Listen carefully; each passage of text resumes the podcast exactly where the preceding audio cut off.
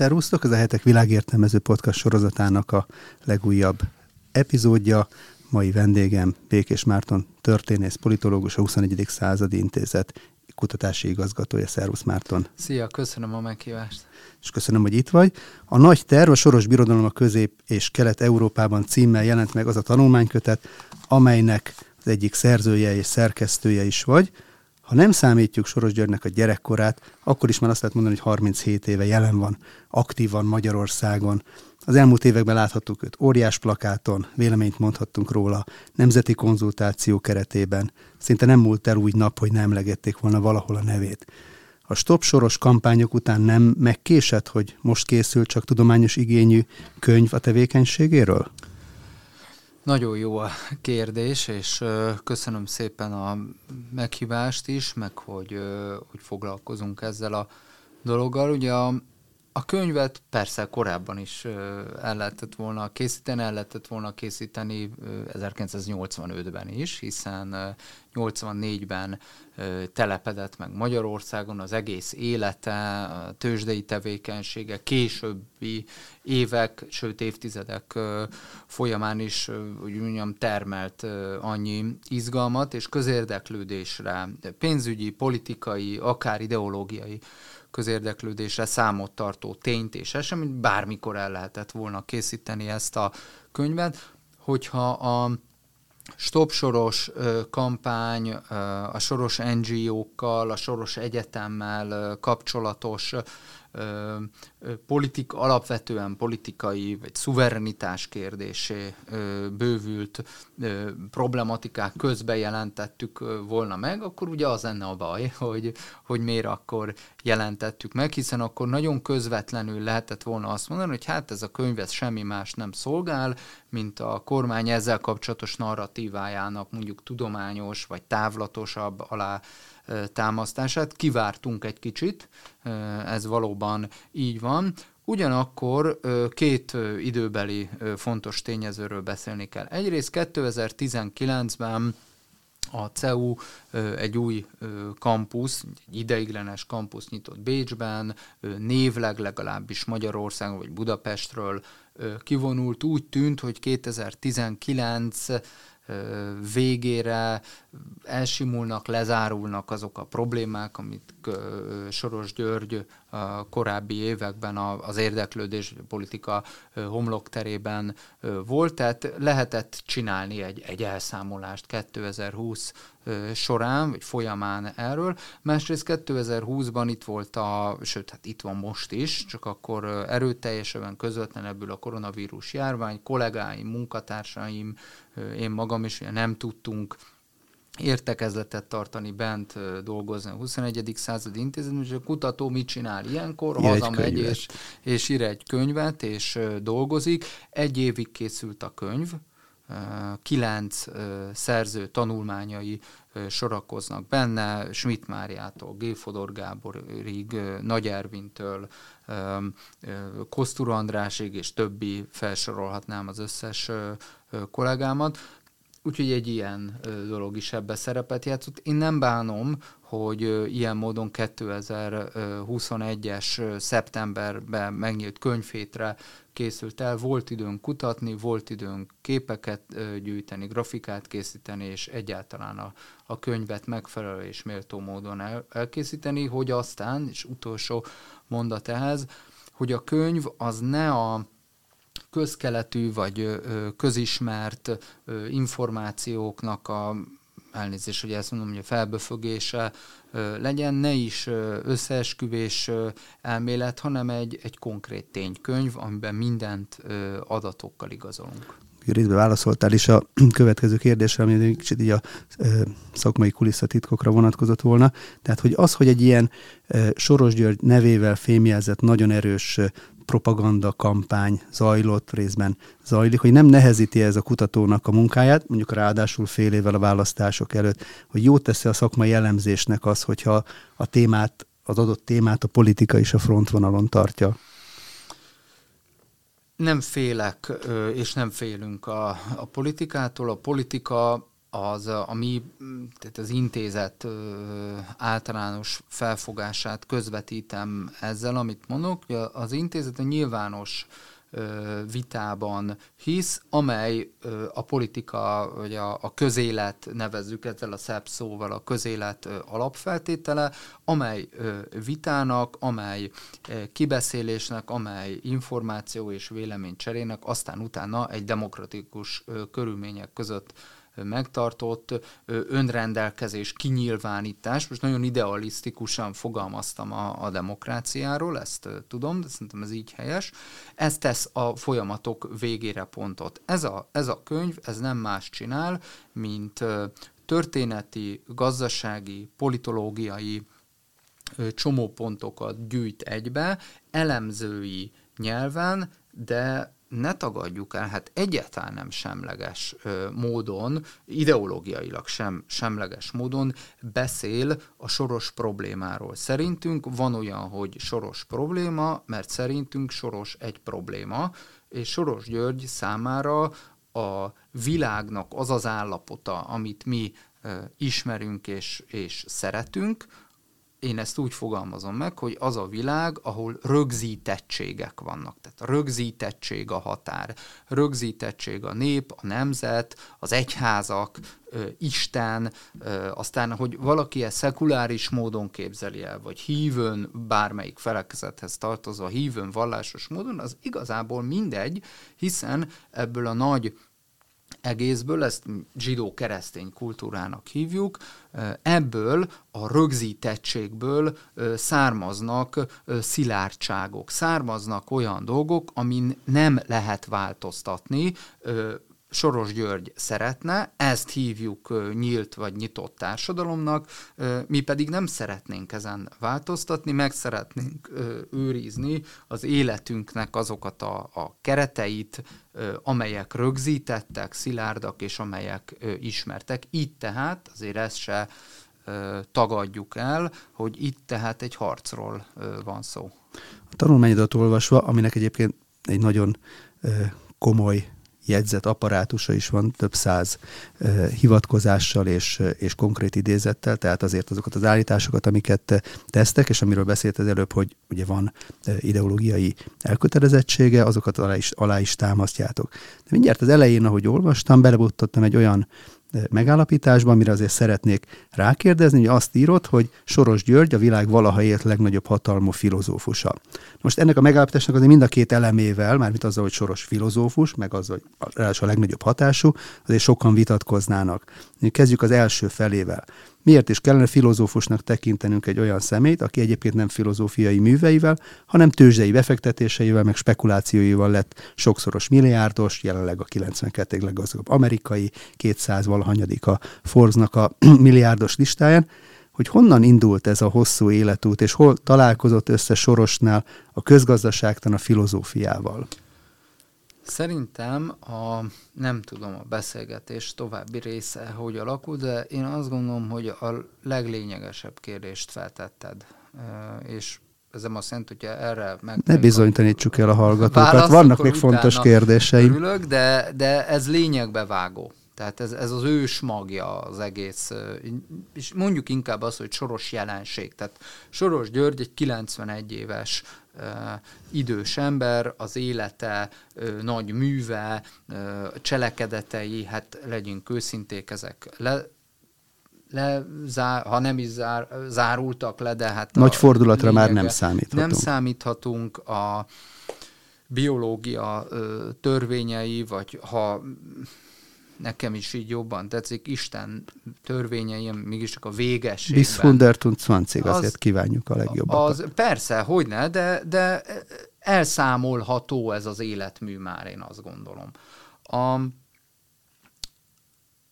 ha Soros Györgyről beszélünk, tehát akkor, akkor a, a, ennek az embernek a, a lét határai közé vetett állagából, testi és lelki és szellemi állapotából azért kibonthatunk egy gondolkodási mintát. Ez a soros jelenség. Ennek van szellemi, ideológiai, politikai és gazdasági, meg egyébként módszertani vetülete is, ezekről is beszélhetünk, de, de én ezt szeretem egy jelenségnek tekinteni, annál is inkább, és itt jön a, a válasz a kérdésed, mert ő maga is így tekinti magát. Például azt mondta egy ízben magáról, ez magyar nyelven egy olvasható interjújában hangzott el éppen a magyar rendszerváltoztatás évei során, azt mondta, és több ilyen interjú van, azt mondja, hogy, hogy erőteljes messianisztikus gondolatokat, érzelmeket tápláltam önmagammal szemben. Aztán egy könyvében azt írja, hogy állam nélküli, 90-ben jelent meg angolul, 91-ben magyarul, állam nélküli államférfinek ö, tekintem magam. Kezdetben ez egy, ez egy furcsa, kicsit kényelmetlen szituáció volt, de most már elkezdem élvezni. A könyv angol nyelven felnyitni a so- szovjet rendszer címe jelent meg, magyarul sokkal érdekesebb a címe, ismét erre a fenomen a fenoménre, a jelenségre világít rá, magyarul az a cím, hogy a lehetetlen megkísértése.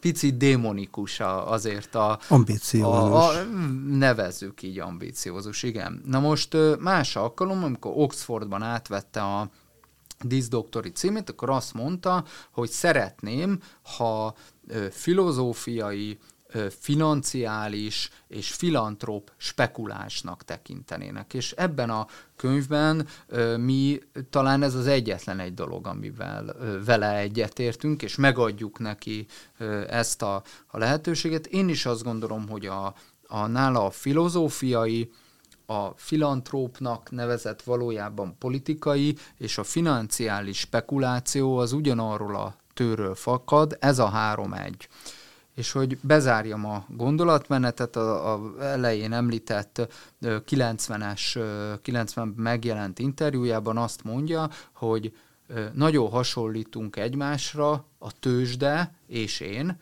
mindketten mániákus depressziósok vagyunk. Ez egy nagyon érdekes mondat, és túl azon, hogy elveszünk itt a soros filológiába, az egészből azt kell megérteni, hogy nála a, a, a gondolkodásában meglévő spekulatív hajlam, és, és az, amit a pénzpiacokon sortolás címen művelt, az tulajdonképpen ugyanaz. És ez olyannyira így van, hogy ezeket ő maga állítja, ő maga írja le a, a könyveibe, hogy a nyitott társadalomhoz vezető gondolkodása, ami már a tulajdonképpen a 50-es évek legelején megvan, de leginkább a 60-as évek első harmadára vezethető vissza, amikor Karl Popperhez, a, aki a Nyitott Társadalom és Ellenségei című ö, könyvet írta, amikor, amikor ö, ő hozzá írja a, a doktori disszertációt, és Popper nem fogadja el ezt a disszertációt, mert azt mondja, hogy túlságosan a másodkézből szedett híg velejű anyag ez, és akkor Soros egy visszaemlékezésében megírja, hogy ekkor ment vissza a tőzsdére, mert rájött, hogy Amerikában pénzt keresni könnyebb, mint filozófiát csinálni. Pedig a, mind a kettőben erős a konkurencia azért. Így van. Majd utána e, elkezdődik egy tíz éves eredeti tőkefelhalmozás, 69-ben megalapítja a cégét, tőzsdei cégét, egészen 79-ig, amikor a nyitott társadalom alapítványokat, és ebből a pénzből kezd áldozni a nyitott társadalmak létrehozására, amely mögött ő egy valóban a Popper féle filozófia másolatára támaszkodik, amit ő maga dolgozott ki. Ennek egyébként komoly konkrét az európai, ugye zsidó-keresztény kultúrából ismert bölcseleti metodológiához, bölcseleti megállapításokhoz semmi köze nincsen. Nem túl szép az a pejoratív kifejezés, amit a könyvben rá használok, mert azt mondom, hogy bőrze filozófus. Ezt tudom, hogy nem szép, de ez illik leginkább az ő gondolkodására.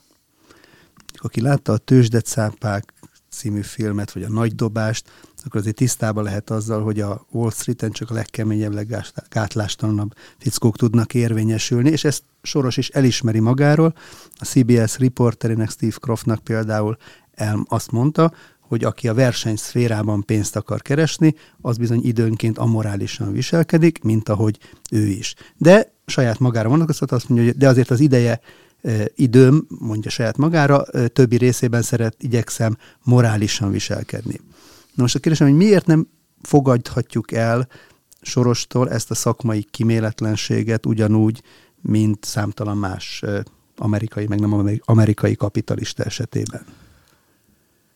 A két nézőpont van ezzel kapcsolatban. Az egyik nézőpont az, amelyik rendre Soros György szemére lobbantja az ő tevékenységét, és a, a soros gondolkodás, a soros ideológia, a sorosizmus, ha tetszik, azon belül próbálja az ellentmondásokat megtalálni, és ezen keresztül lerombolni soros gondolkodását, és akkor az ilyen gondolkodást követők, szerintem nem egy rossz gondolkodás, de én nem elégszem meg vele, és ez a könyv se, de az így gondolkodók mindig rendre felidézik azt a persze általunk is idézett interjúját, amit 98-ban a Spiegelnek adott, ez azután történt, hogy megpróbálta a német fizetőeszközt alásni, illetve írt egy cikket, amely arról szólt, hogy 98-an vagyunk, tehát amely arról szólt, hogy a rubel, ha így folytatja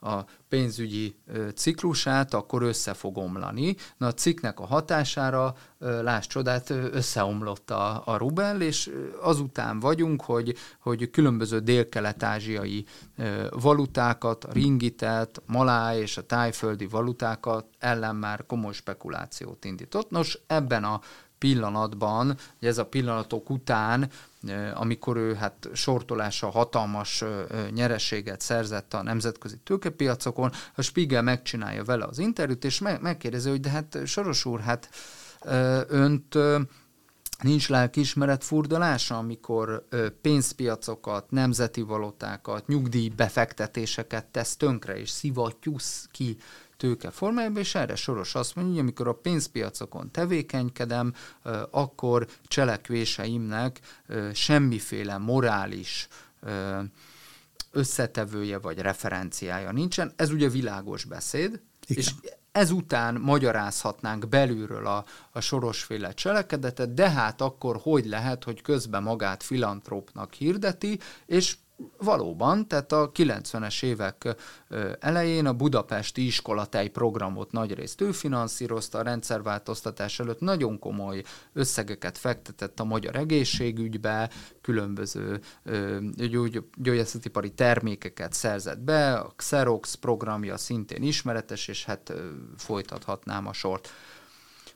Ha így tekintjük, és belülről próbáljuk sorost megingatni, akkor egy moralizáló attitűddel rendelkezünk, ami szerintem egyáltalán nem baj, sőt helyes, csak, csak ez elég, elégtelen. Ugyanis, mondok egy másik példát, 1992. szeptemberében hát nagyon híres eset, a híres hírhet Fekete Szerda, amikor elkezd spekulálni a brit fizetőeszköz, a font ellen, és végül kénytelen a, a Bank of England ö, defenzívába vonulni, leértékeli a fontot, és Soros György nem kevesebb, mint egy milliárd dollárnyi haszonnal száll ki ebből a, az üzletből. Három hónap telik el, és ennek az összegnek a negyedét, 250 millió dollárt a CEU-nak utalát.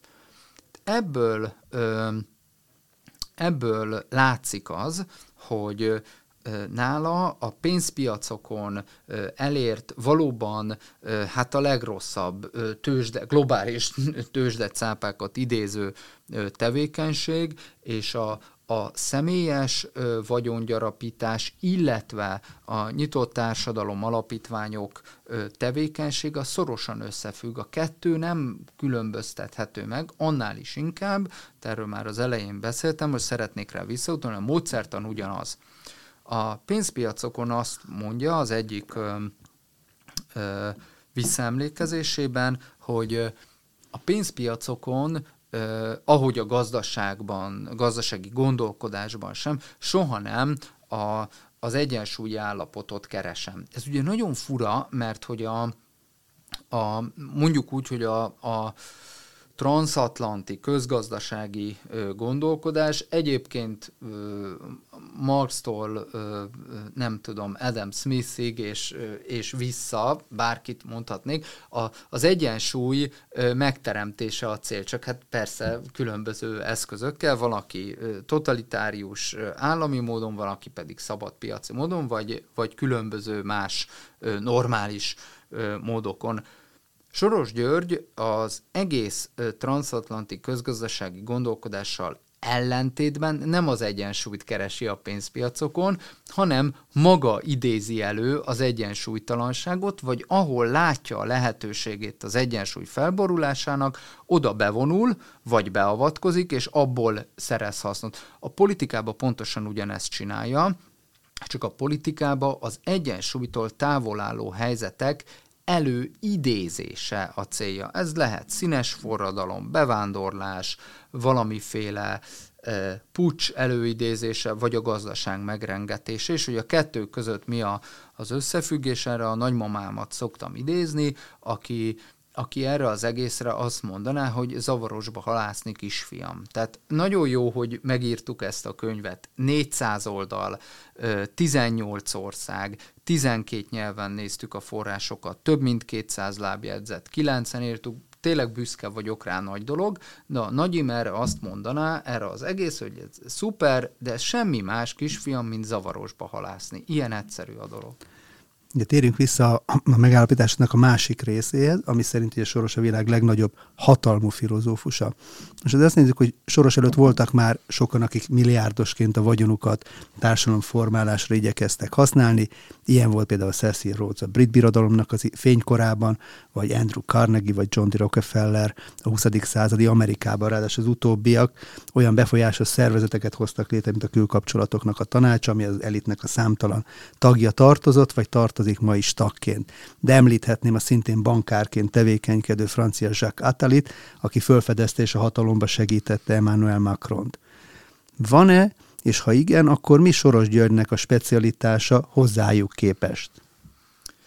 Soros György specialitása, ha, ha van ilyen, és én azt gondolom, hogy van ilyen, az a sorosizmus, ami, ami két ö, részre bontható. Egyrészt van ennek egy ideológiája. Ez az ideológia, ez a nyitott társadalomról szól, lehetne részletezni, azt hiszem, hogy a lényeget azt már elmondtam róla. Ami igazán fontos, az ennek a szervezeti hátterének a megteremtése. Tehát ez maga a nyitott társadalom alapítványok, ami 1979-ben jött létre, jelenleg ö, öt nagyobb bordja van, ugye nem is olyan réket hónapokkal ezelőtt történt ennek a átszervezése, körülbelül 140 vagy valamivel több országban aktív, ezek közül több mint 40-ben, körülbelül 50-ben nyilvánosan másút fedett tevékenységeket végez. Ez egy globális hálózat, leginkább NGO-k, befektetési alapok, donorszervezetek, jogi vagy annak nevezett irodák, civilnek nevezett szervezetekből áll. Mi ezt a könyvben egy régi magyar, ma már kevésbé használatos szóval jelezzük, azt mondjuk rá, hogy televény tehát ez egy ilyen, ez egy ilyen folyondárokból és egy ilyen különös burjánzó, burjánzó ajnövényzethez hasonló szervezetrendszer, aminek a lényege az, hogy nagyon nehéz megint kicsit egyszerűbben szólva keresni a pénzt, vagy a pénz útját, hogy ki, kinek, mikor, milyen konglomerátukon keresztül hogyan finanszíroz. Ez a, a soros NGO-kra nagyon jellemző, amely NGO-k egyébként klónok, tehát a, a Magyarországon, vagy Izraelben, vagy éppenséggel Közép-Európában és az Egyesült Államokban tevékenykedő Amnesty és Transparency irodák, ezek, ezek egy globális NGO hálózatnak. Ha jól emlékszem, 150 országot említetek, hogy igen, igen, ennyi, igen. ennyi országban tevékenykednek, de nem soros alapítványok, nem, hanem... Nem, nem, nem, Külön, különböző klónok, tehát uh-huh. különböző szervezetek ö, léteznek, akár, akár ugyanazon a néven, tehát Amnesty Transparency Helsinki Bizottság, vagy esetleg más névem, és sokszorozódnak, többszöröződnek, mint egy, egy DNS másolat formájába működnek. A, a másik, ennek a, ez, ez már a, a módszertannak a, a része, a másik módszer az ösztöndíjak folyósítása, a, a különböző szervezeti hálók, hát ugye maga a CEU, támogatási és, és egyéb megoldásai, amelynek révén, itt most mondtad a Macron példát, egy Soros Györgynek is létezik, a könyvben úgy hívjuk egy Soros Internacionáléja, aminek például egy nagyon fontos kelet-európai személyisége, Mihály Szákásvili, ugye, aki a rózsák forradalma után kerül hatalomra Grúziába, ő tanult az Egyesült Államokban, volt soros ösztöndíjas, megkapta az Open Society díjat, kormányzása alatt, egy klasszikus színes forradalommal kerül hatalomra, kormányzása alatt pedig Grúziát kiszolgáltatta az Egyesült Államok külügyi irányvonalának, és általában az egész társadalmat, a, a grúz állami vállalatoktól elkezdve a grúz oktatási rendszerig a, a nyitott társadalom mintájára szervezte. De egy másik nemzetközi soros légiós, ugye Edirama, Albániában, aztán Ukrajnában szintén vannak ilyen személyek, ilyen, ilyen volt például a, a román korrupcióellenes ügyészséget vezető Kövesi asszony, aki aztán most az Európai Uniós korrupció, tehát az Európai Uniós ügyészségnek a, a vezetője. Azért mondom ezeket a hosszan lehetne sorolni. Meg fogom kérdezni a, a magyarországi vonatkozásokat is, csak hogy... Hogy ezzel, még... ezzel a, az egész ö, soros internacionáléval, vagy soros légiósokkal és soros NGO-kkal arra szerettem volna utalni, hogy, hogy ö, itt a, az újdonság az nem a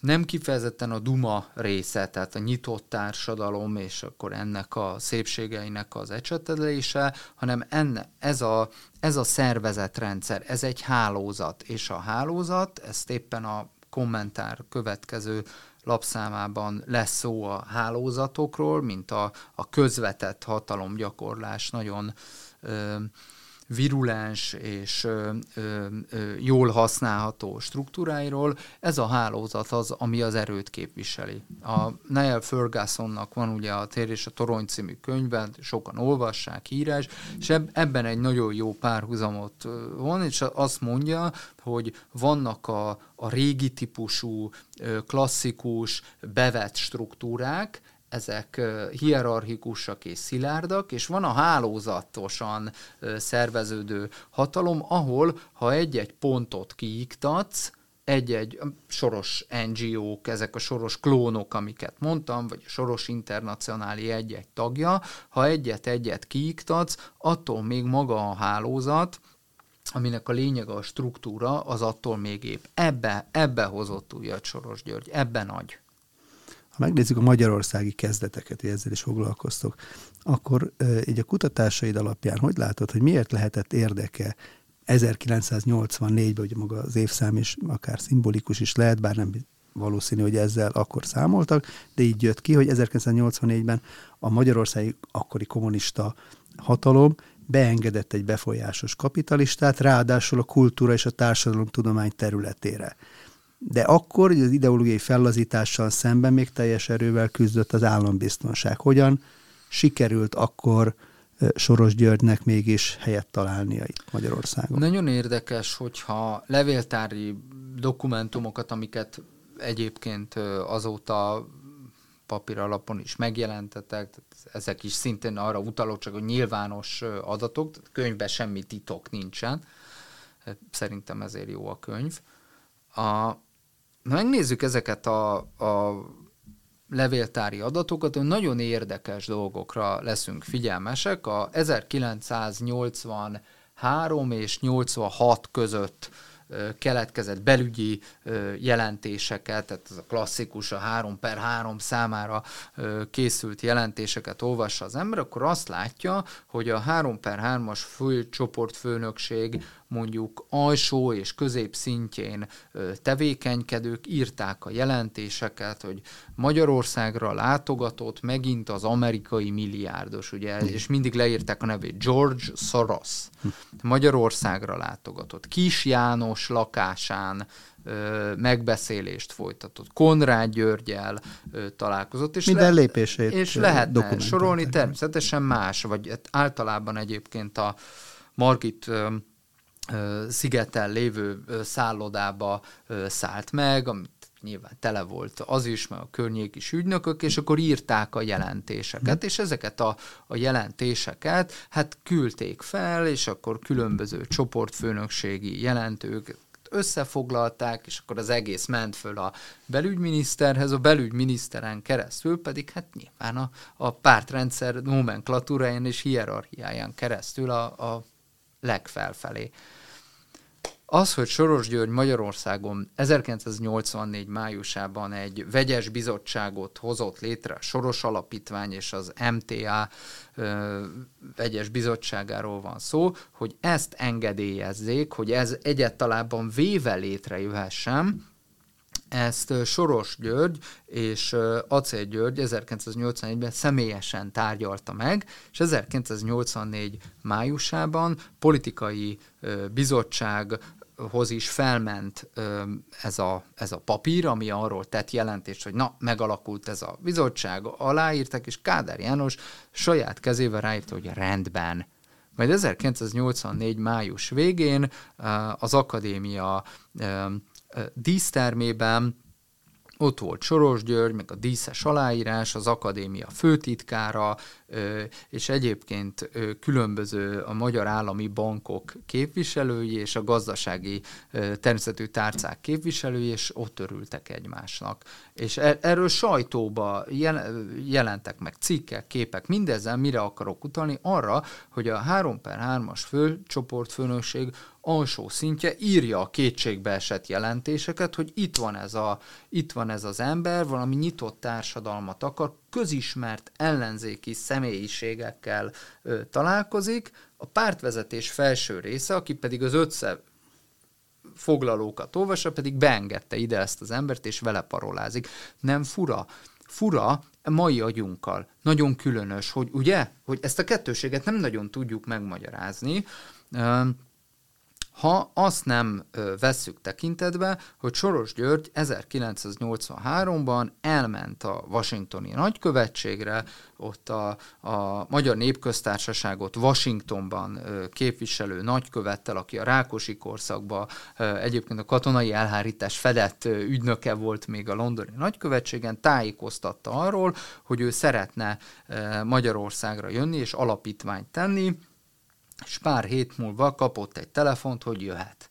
Tehát ezek ö, nem partizán akciók voltak, nem egy ö, rejtett ö, James Bond-szerű beszivárgás volt, hanem teljesen ö, nyíltan hozt engedték, hívták őt Magyarországra, ami nyilván egy nagyobb megállapodásnak volt a, az eredménye, amely a Egyesült Államok és a Szovjetunió között történhetett csak meg, annál is inkább, mert 1988-ban Long Islandi otthonában Soros György fogadja Grósz Károlyt, aki akkor nem csak az MSZMP-nek volt az új Kádár utáni főtitkára, hanem a minisztertaná, a Magyar Népköztársaság minisztertanácsának is elnöke volt, akkori nyelven ez a kormányfőt jelentette. És hogy miért történt ez? Mindenkinek megvolt ebben az üzletben az érdeke. Soros György érdeke az volt, hogy a szovjet rendszer felnyitása, hogy ezt a nemrég idézett könyve is szól, tehát a, a, a, a szovjet rendszer felnyitását a legvidámabb barakban, ahol ez a legkönnyebb volt, kezdhette el, éppen ezért a 90-ben írt könyvében magyar támaszpontnak nevezi a Magyar Népköztársaság területét, és úgy folytatja, hogy ez, ez volt a magyar támaszpontom, ahol kicsiben kipróbáltuk azt, amit nagyban akartunk végrehajtani. És mi volt ebben jó a, a kommunista államrendszernek hát nem más, mint az IMF csatlakozás, a Világbank csatlakozás, ugye 82-83 után, annak a demonstrálása, hogy kérem szépen ez egy szabad ország, tessék ide befektetést hozni, tessék ide tőkét hozni, valutát hozni, amely ö, valutának, kemény, tehát dollár kemény ö, valutának nem más volt a, a fő hozója és a fő postása, mint Soros György, aki különböző oktatási befektetésekkel, vásárlásokkal, mechanizmusokon keresztül Magyarországra hozott komoly tőkét, és egyébként ezt pedig maga a Dornbach Halajos, a Soros Alapítvány jogásza ismeri el, hogy a kommunista rendszernek nagyon jót tett a 80-as évek második felében Soros György, mert az ő nyelvtanfolyamain, az ő gazdasági képzésein, az ő által alapított menedzser, budapesti menedzseriskolában tanultak, és így el tudták magukat fogla, fogadtatni nyugaton tárgyaló partnernek a történelmből, meg hát tudjuk, hogy ez aztán így is lett. Milyen szerepe volt Soros Györgynek a 88-89-es rendszerváltásban, vagy úgy is kérdezhetném, hogy úgy alakult-e a rendszerváltás, ahogyan azt ő szerette volna, elképzelte, vagy, vagy azért voltak benne ettől eltérő folyamatok, irányzatok a is. A kettő teljesen párhuzamosan ö, zajlott. Tehát a, inkább onnan kezdem el, hogy Soros Györgynek az amerikai ö, szenátus egyik albizottságában volt egy nagy beszéde 1994-ben, ez egyébként nyilvános magyar nyelven olvasható, ahol azt mondta, hogy az ő célja 1984 és 89 között a, a központi zárt társadalom, tehát a kommunista rendszer, a szovjet impérium. Ami fel, a nyílt társadalom ellentéte. Így van, felnyitása volt, és és elszámol ebben a szenátusi albizottság előtt tett beszédében arról, hogy ez nagyon jól haladt. Tehát ez a fellazítási, felnyitási, behatolási tevékenység, hogy a központi, tehát szovjet típusú zárt társadalmakat felnyitogassa, ez nagyon jól haladt 1984-től 89-ig, és aztán tovább is, hiszen a nyugati mintájú a nemzetközi civil társadalomba beágyazható nyitott társadalom Közép- és Kelet-Európában kezdett létrejönni, kezdett megerősödni. Ennek volt a teszt területe Magyarország, csak hogy a 90-es évek elején a főleg Magyarországon, aztán Szlovákiában, Romániában, Szerbiában és másod is nagyon egymástól nagyon távol álló típusú rendszerek alakultak ki, de ezek nem a, a, az egyik ö, központi zártság után a központi nyitott társadalmat hozták létre, hanem kis zárt társadalmakra estek szét ezek az országok, ezt mondja Soros György, vagyis ö, ami a közép- és kelet-európai népek, hogy úgy mondjam, nagy 89-es közös akarata volt, hogy a szabadságukat, függetlenségüket visszakapják, a nemzeti identitásukat ö, ö, visszanyerjék, és az önrendelkezésüket ismét bírják. Ez tulajdonképpen a Soros György 1989-es projektjének egyik része volt. A közép- és kelet-európai népek itt leszálltak a vonatról. Azt mondták, hogy megvan a szabadság, függetlenség, az önrendelkezés, a szuverenitás, mindenki kialakítja a maga ö, nemzeti öntudatát visszanyert társadalmát. Ebbe voltak, akik ö, hát nem kis túlzásba estek, Mecsiár, Romániában is lehetne mondani, és hát természetesen a délszláv válságot senki nem fogja a nemzeti társadalmak diadalának és, és valami jó dolognak tekinteni. Soros György viszont azt mondta, hogy ez, ez a vonat, ez megy tovább. Mert ez csak egy köztes állomás volt, a végső cél a nemzetközi vagy globális nyitott társadalomnak a, a létrehozása. Vagyis, és ezzel mm, akartam megmagyarázni, amit az elején mondtam, hogy vagyis Soros György részéről arról volt szó, hogy párhuzamosan hajtotta végre a tevékenységét, azzal a nagy egyébként nemzeti népmozgalommal, ami itt 1988 és 90 között az egész térségünkben zajlott. Finanszírozott ellenzéki szervezeteket? Igen. Adott ö, külföldi ösztöndíjakat? Igen. Ö, pénzelt, ö, segített ö, olyan folyóiratoknak, könyvkiadóknak működni, amelyek a, a központi cenzúra lebontását végezték? Na, na, ez egy nagyon fontos és nagyon jó tevékenység volt, csak hogy aztán, a, amikor 1989-90 fordulóján a, a, ebből az egész kavalkádból, amit rendszerváltoztatásnak nevezünk Közép- és Kelet-Európában, kiemelkedtek a, valóban nemzeti ö, szereplők, akkor Soros György behúzta a féket, és a már addig is agyondotált ö, urbánus, liberális, kozmopolita ö, szervezeteket finanszírozta tovább. Tehát 1989-ben volt folyóirat támogatás, volt a megalakuló pártoknak, civil szervezeteknek nyújtott támogatás, például Magyarországon. Kiutazhatott Orbán Viktor Cambridge-be. Így van, így van.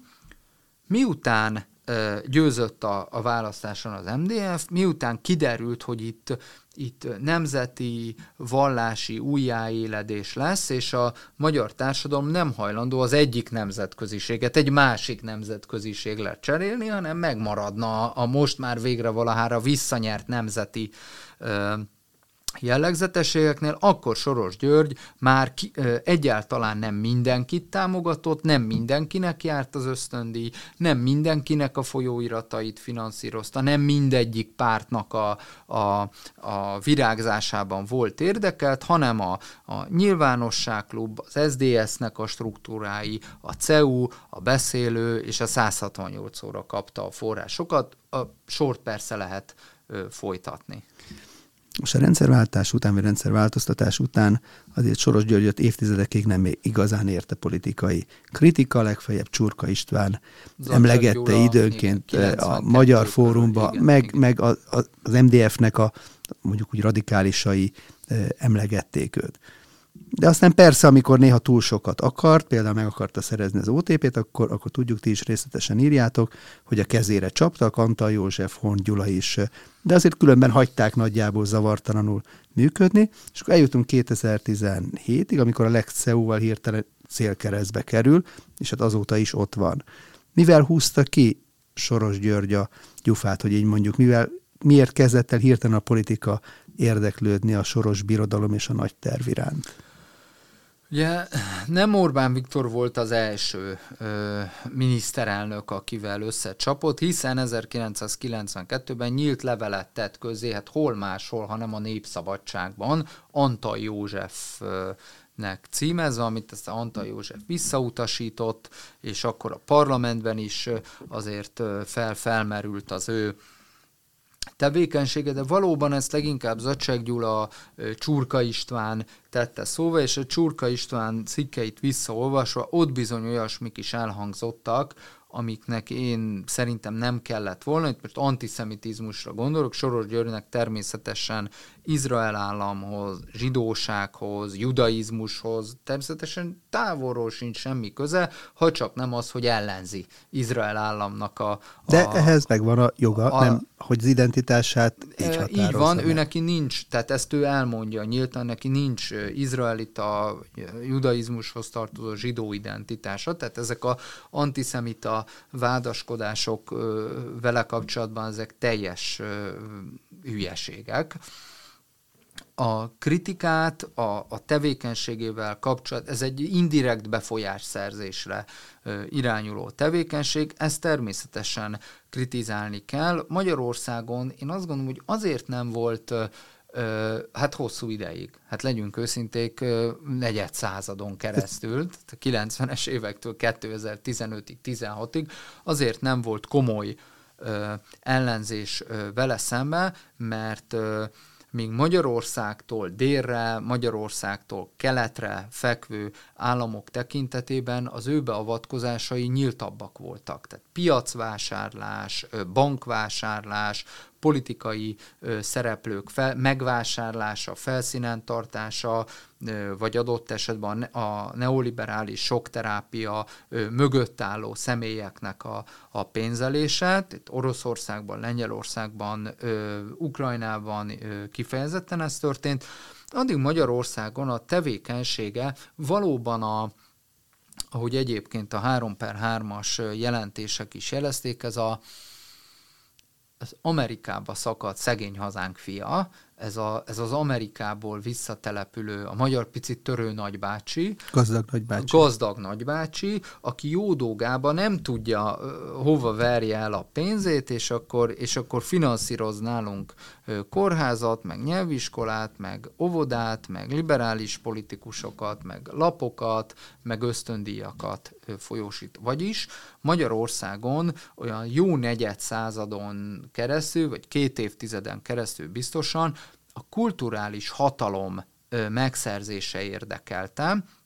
Magyarországon nem is annyira az egyébként az SZDSZ-es politikusokkal ápolott kiváló kapcsolat, Demszki Gábor, Petői a Magyar Bálintra gondolok, Horn Gáborra különösen, nem is annyira ez volt a lényeg, hanem a, a budapesti ö, magyar ö, soros alapítvány szervezett teljes nevet, tehát a Magyar Soros Alapítvány folyóirat és színház és könyvtámogatási bordjai. Ezek voltak igazán a fontosak, és ennek azért meg is látszik a, a hazai értelmiség összetételében, a hazai értelmiség gondolkodásában, hogy itt majdnem az csúszott ki a számon, hogy milyen károkat okozott, inkább fogalmazunk úgy, hogy itt mennyire sikeres volt ebben a tevékenységben. Amit kérdésben elhangzott fordulópontot, az semmi más nem váltotta ki, mint a bevándorláshoz kapcsolódó tevékenység. Ugye, amit a magyar kormány részéről úgy neveztek, hogy soros terv, ez egy 2015-ben és 2016-ban megjelent nyilvános cikk volt, amelyben Soros valóban azt javasolja, hogy Európa a közel-keleti válságra, leginkább a szíriai háborúra, illetve a Líbia körüli problémákra való tekintettel fogadjon be évente több százezer, ha kell millió bevándorlót, ezt menekülteknek hívja, helyesebb a, a migráció szó alkalmazása, különösen az illegális migráció tekintetében, de ezeket be kell fogadni, és ekkor, ekkor vált az nagyon élessé és nagyon nyilvános, hogy Soros Györgynek a, a befolyása az NGO-kon keresztül az Európai Unió jogalkotásában is ott van, az Európai Parlamentben hozzákötődő képviselők tekintetében az ottani plénumnak körülbelül a, a negyedét, ötödét tudja fogni, rendszeresek a találkozók Jean-Claude Junckerrel és, és az akkori Európai Bizottsági ciklus akkori szereplőivel, és ekkor, ekkor derült az ki, hogy a magyar kormányzat kifejezetten bevándorlás ellenes állásponton van, ez élesen szemben áll. Soros György féle kifejezetten migrációt támogató, és a nyitott társadalmat a migráción keresztül is elérni vágyó törekvéseivel, és aztán ehhez jöttek évről évre különböző egyéb történések, a RTL klubban való nyilatkozata 2017-ben, aztán 2018, amikor a Davoszi Világgazdasági Fórumon azt mondta, hogy Magyarországon maffia kormányzás. Ő is hangnemet váltott erre. Így van. Hát kijött a fényre, uh-huh. röviden szólva, aztán 2019-ben ugye Bécsbe költöztette a CEU-nak a kampányát, ott hangzottak el beszédek szinte fenyegető hangnemben, és aztán eljött a Európai Unió következő költségvetési ciklusának tárgyalás, ugye a tavalyi év, tehát 2020 végén, amikor Magyarország és Lengyelország tudtak képviselni közösen egyébként a pénzügyi érdekeit, és ekkor Soros György, a Project Syndicate, egy általa alapított fórumról van szó, írt egy cikket, ez szó szerint idézem a címét, Európának fel kell lépnie Magyarország és Lengyelország ellen. Mondja ezt egy amerikai állampolgár, egy dúsgazdag milliárdos, akinek világhálózata és világszervezete van, de nem azt mondja, hogy az Európai Uniónak a magyar és a lengyel kormányjal kapcsolatban mondjuk a föderális céljait, vagy föderációt célzó céljait jobban kell képviselni, nem? Úgy szól a cikk cím, hogy Európának Magyarország és Lengyelország ellen fel kell lépnie stand up against Hungary and Poland. Tehát azért ezek brutális, szuverenitásért a demokratikus nemzeti politikában nagyon durván bele lépések. És hogyan áll most ez a csata? Ugye 2016-ban a Brexit, amerikai elnök választás után úgy tűnt, hogy visszaszorult ez a nyílt társadalom globális koncepciója, de ez 2020-ban ugye Donald Trump verességével már változott, tavaly Netanyahu is, egy másik olyan vezető, akivel szemben azért soros komoly erőket mozgósított izraeli civil szervezeteken keresztül, ugye választási vereséget szenvedett, és a szuverenisták közül hát jószerivel Orbán Viktor maradt hatalomban, vagy Babis miniszterelnök is egy hete vereséget szenvedett, és hát azt lehet látni, hogy a magyar miniszterelnökre is fenik már a fogukat a riválisai, hogy látod, mi történt, miért fordulhatott meg a, a széljárás, és mi köze lehetett ehhez a nagy tervnek? Nem szeretnék mindig abba a pozícióban lenni a beszélgetésben, hogy mindig elhangzik egy kérdés, és akkor nyitok egy nagyobb perspektívát, de most azért van erre szükség, mert az se helyes nézőpont, ha, ha Soros Györgyöt gyanítjuk minden mögött. Bár ez se butaság, hiszen, és ez csak egy lábjegyzet, nyáron volt itt egy Pegasus projekt, ha jól emlékszünk, ez inkább Pegasus műveletnek nevezem. Megvizsgáltam a 21. századi intézet számára írott elemzésemben, hogy a, a Pegasus ö, projekt tehát hát mondjuk feldolgozó, kirobbantó, nyilvánosságra hozó újságíró szervezetek, az Amnesty International, illetve ezeknek a hazai partnerei, tehát itt különböző sajtófórumokra gondolok, milyen forrásból tudják magukat eltartani. Nehéz lenne egy átlagot vonni, de mondjuk az, hogy ezeknek a szervezeteknek a, Pegasus projektben, ami Magyarországon egyértelműen az Orbán kormány ellen, sőt, pontosabban a magyar titkosszolgálatok dekonspirálására irányít, komoly nemzetbiztonsági kockázat, hogy ezek a szervezetek, fórumok, személyek, irodák, NGO-k, civil szervezetek forrásait legalább fele részbe Soros György biztosította. Tehát, hogyha ha nézzünk egy krimit a televízióba, akkor mindig azt nézzük meg, nem, hogy kinek az érdeke. Tehát a, a gyilkosnak mi volt a mi, mi, le, mi volt az indíték? Végre tudta hajtani a tettet, elrejtette a fegyvert, ott van-e az új lenyomat? Ez az alapvető ö, ö, krimi szüzsé vagy forgatókönyv ez. Itt sincs ez szerintem más, hogy kinek az érteke, kinek a pénze, kinek a áttételes vagy közvetlen céljai.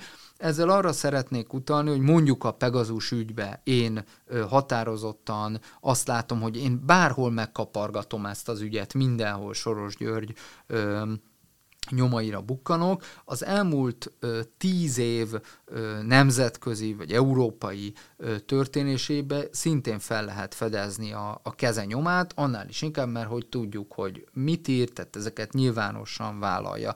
Én azt látom, hogy 2010-től kezdve ennek a folyamatnak az első fecskéje éppen az Orbán kormány volt, elindult egy szuverenista fordulat, vagy elindult egy szuverenista hullám, ehhez csatlakozott a 2015-ös választás után Lengyelország, amikor 2016-ban Donald Trumpot megválasztották az USA elnökének, és Nagy-Britannia az EU-ból való kilépés mellett döntött ugye a Brexit népszavazással, akkor hirtelen ennek a transatlanti globalizációnak mindkét angol száz oszlopa megragyott, és ekkor úgy tűnt mondjuk 2016, 17, 18-ban, hogy ezek a szuverenista erők, aminek aztán Közép-Európában egy fészke is lett, ugye ez a V4-es együttműködés, Babissa, Ficóval, Kaczynszkival, Orbán Viktorral, tehát egy elég erőteljes blokk képződött, és ugyanekkor jött a bevándorlás ellen, ellenzése, jött valamiféle konzervatív intellektuális fordulat, úgy egybe volt a 2010-es évek középső harmadában ez, a, ez az egész, és aztán jött a 2019-es európai parlamenti választás, ott valamiféle padhelyzet alakult ki, aztán megbukott Trump ö, olyan körül, eszközökkel és olyan körülmények között, ahogy az ö, történt 2019-20 fordulójára, és aztán megérkezett a koronavírus járvány, amit a nemzeti gondolkodású kormányok a, a, a nemzetállami hatóság növelésére használtak ki, és ha így tettek, akkor jól tették. Magyarország ezt az utat járta, de a globalisták is, röviden nevezzük csak őket így, a globalisták is megpróbálták ezt a világjárványt, meg különösen ennek a járulékos veszteségeit és számukra használt a maguk céljaira kihasználni és akkor most itt vagyunk, 2021 hát őszén beszélgetünk most, és hogyha az elmúlt hetek történéseit megnézzük, akkor azt látjuk, hogy ugyanaz az újságíró csoport, ugyanaz az alom, amelyik a, a Pegazus műveletet végrehajtotta, most Pandora műveletet hajtott végre. Ennek a, a fő lényege ugye a korrupció vágya volt. Ebbe ö, bele, belebukott Babisnak a kampánya, hát legyünk őszinték, ugyanekkor Sebastian Kurz szintén egy korrupciós ö, vád miatt kénytelen volt ö, távozni. A V4-eken belül a, a legerősebb pólus valahogy ez a Varsó-Budapest tengely lett. Az Egyesült Államokban a korábban Trump által annyiszor ö, szóba hozott mély állam Bidennel ez, azzal így a felszínre került, és kibukkant a, a mélységből, és övé a ö, kormányzati hatalom, Olaszországban egy padhelyzetet látunk, tehát a nemzeti és a nemzetközi erők birkózása az, az Olaszországban még mindig nem dőlt el, ott nem szokott egyébként, tehát ott ez, ez évszázados hagyomány.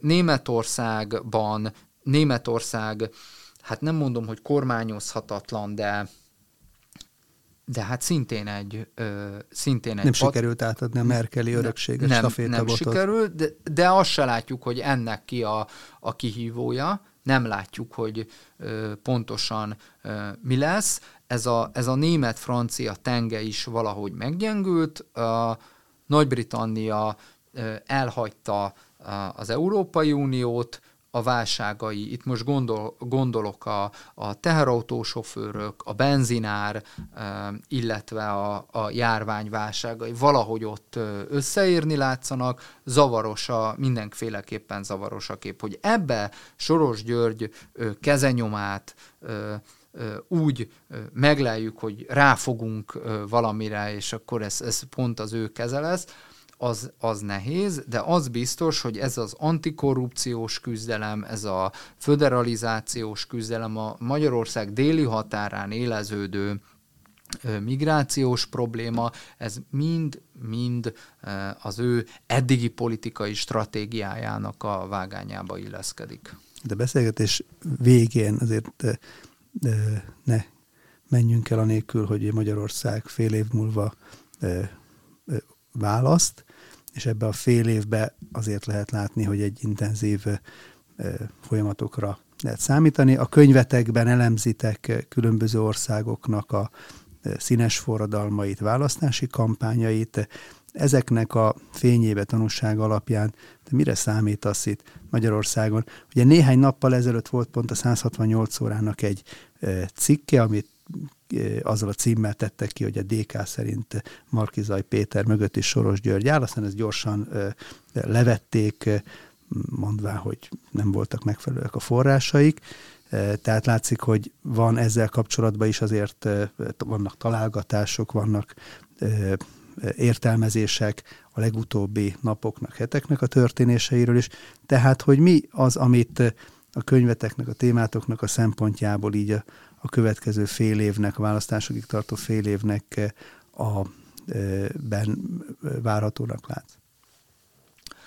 Márki Zaj Péter azzal, hogy a baloldali előválasztás, tulajdonképpen mozgósító kampány volt, a technológia, hogy ezt valóban megle- meglepetésre megnyerte, ebbe szintén van egy nemzetközi receptszerűség, hiszen, hiszen ugyanez a, ez a típusú, én úgy hívom, hogy zombi populizmus, volt az, ami hatalomba juttatta Ukrajna elnökét, Zelenszkit, vagy Csaputovát asszonyt Szlovákiában, de Lengyelországban, sőt Bulgáriában is voltak hasonló, és vannak hasonló próbálkozások.